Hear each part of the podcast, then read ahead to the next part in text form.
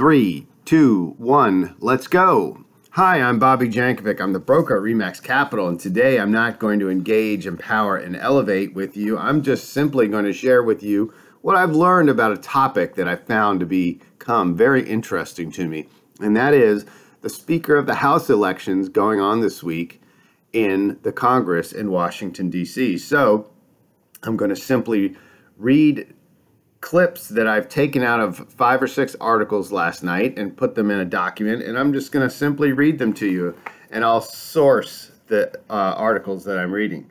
So, without further ado, this was done last night. CNN article updated 10:06 on Thursday, January 5th. The House has adjourned until Friday noon after Republican Kevin McCarthy suffered a stinging 11th defeat in his race for House Speaker.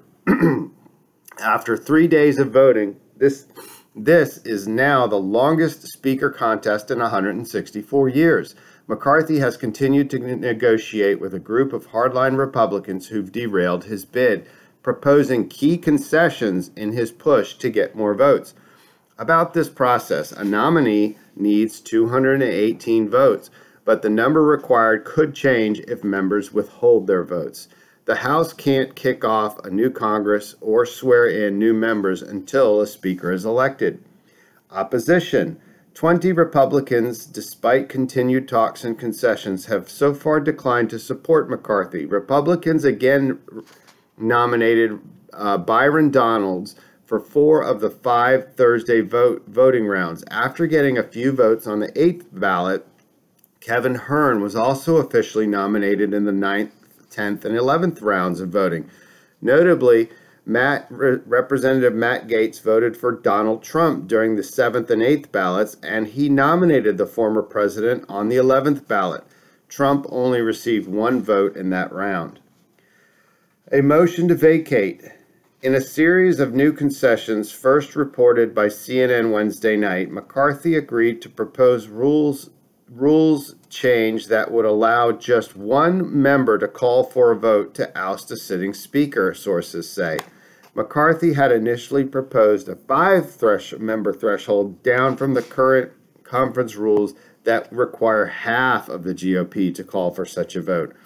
Other concessions. McCarthy also agreed to allow for more members of the Freedom Caucus to serve on the powerful House Rules Committee, while McCarthy allies are willing to swallow most of the deals, they are drawing a hard line in the sand over one issue committee gavels for holdouts. Later in the meeting with moderates, McCarthy downplayed the concessions he's made so far. A historic fight. The longest speakership battle in more than 160 years. It took nine ballots for Frederick Gillett of Massachusetts to be elected to be Speaker in 1923.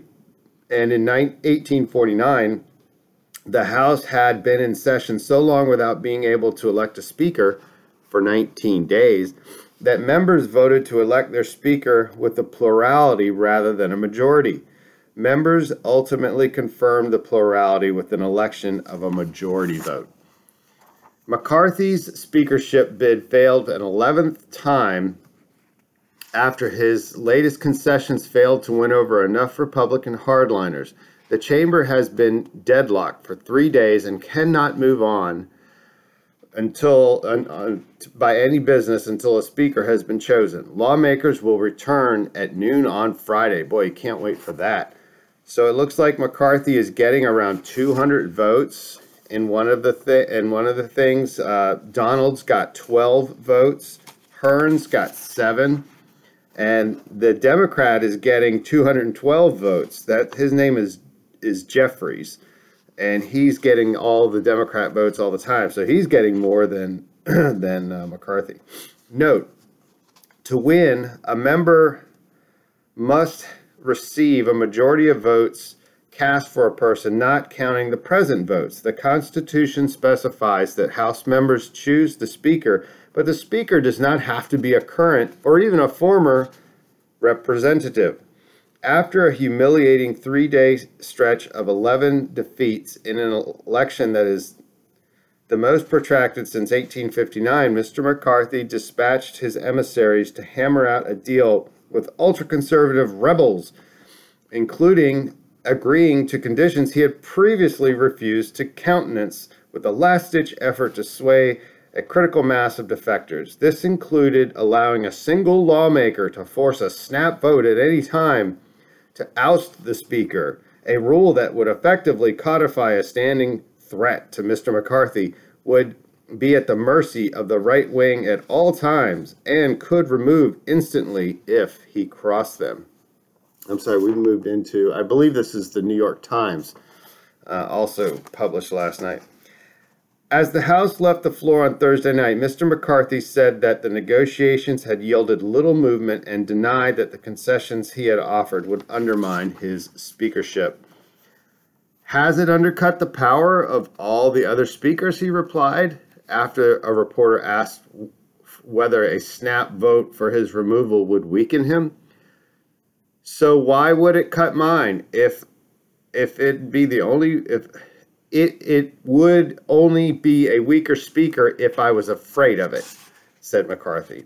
In fact, the specter of such a vote allowed right-wing lawmakers to push out John Boehner, the Ohio Republican, from the speakership in 2015, and the threat hung heavily over his successor Paul D. Ryan during his tenure. The Republican leader had also committed to allowing the right wing fraction to pick a third of the party's members for the powerful Rules Committee, which controls what legislation reaches the floor and in what form. According to a person who has been involved with the talks, who described them on condition of anonymity.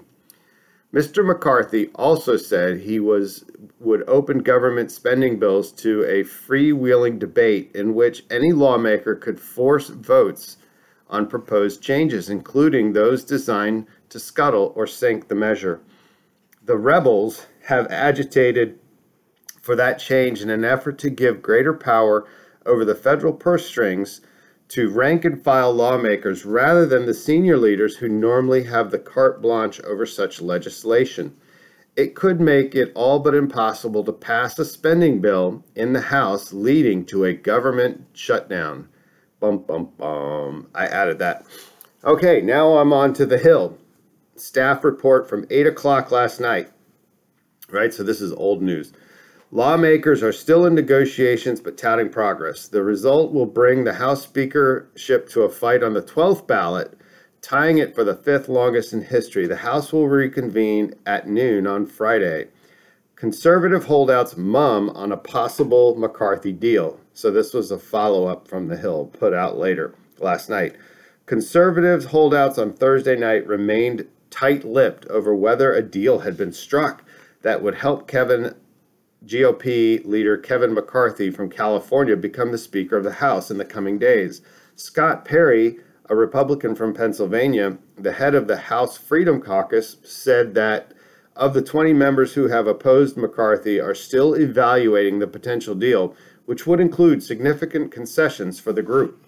Perry and other conservatives were huddling, pardon me, in the incoming House Majority Whip Tom Emmer's a Republican from Minnesota, office to hammer out an accord.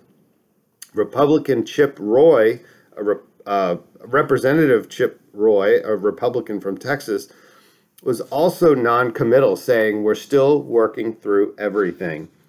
Roy also suggested, however, that the group would come to some sort of conclusion by noon Friday when the House is slated to reconvene and potentially hold more votes. We have a vote tomorrow at noon, last time I checked, Roy said. Thomas Massie, a Republican from Kentucky, a McCarthy backer, noted that there have been there had been progress. I think a lot of progress we made today, Massie said, adding that he couldn't say whether there will be a vote for speaker by week's end. Representative Byron Donalds, for a Republican from Florida, he's one who's been getting some votes from uh, the other the holdout Republicans, who had received votes of all 20 defectors on several ballots. Also said there was positive dialogue, but also declined to say whether McCarthy has the votes to win the gavel tomorrow. And now we're moving on to CBS, published last night at 11:24. The prolonged fight makes this the longest battle for the speaker's gavel since 1860 in which 44 battle ballots were required to determine a winner. The stalemate seemed to have no end in sight as the rebel Republicans remained united in voting against him, although several began backing Representative Kevin Hern, who was had been voting for McCarthy. Rep, Representative Matt Gaetz, one of the highest profile of the group, voted for former President Donald Trump on two ballots of the day, and then on the fifth ballot, Gaetz nominated Trump.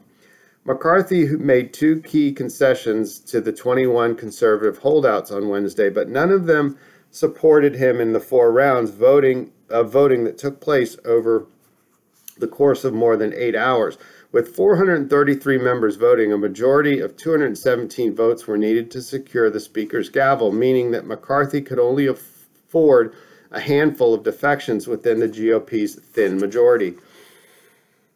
The continuing impasse leaves the House effectively in limbo since lawmakers must first elect a Speaker before moving on to other business in the new Congress. McCarthy's conservative critics say he can't be trusted to leave the House GOP, to lead the House GOP, and have largely thrown their support behind Byron Donalds of Florida, although he lost several votes to Hern on Thursday.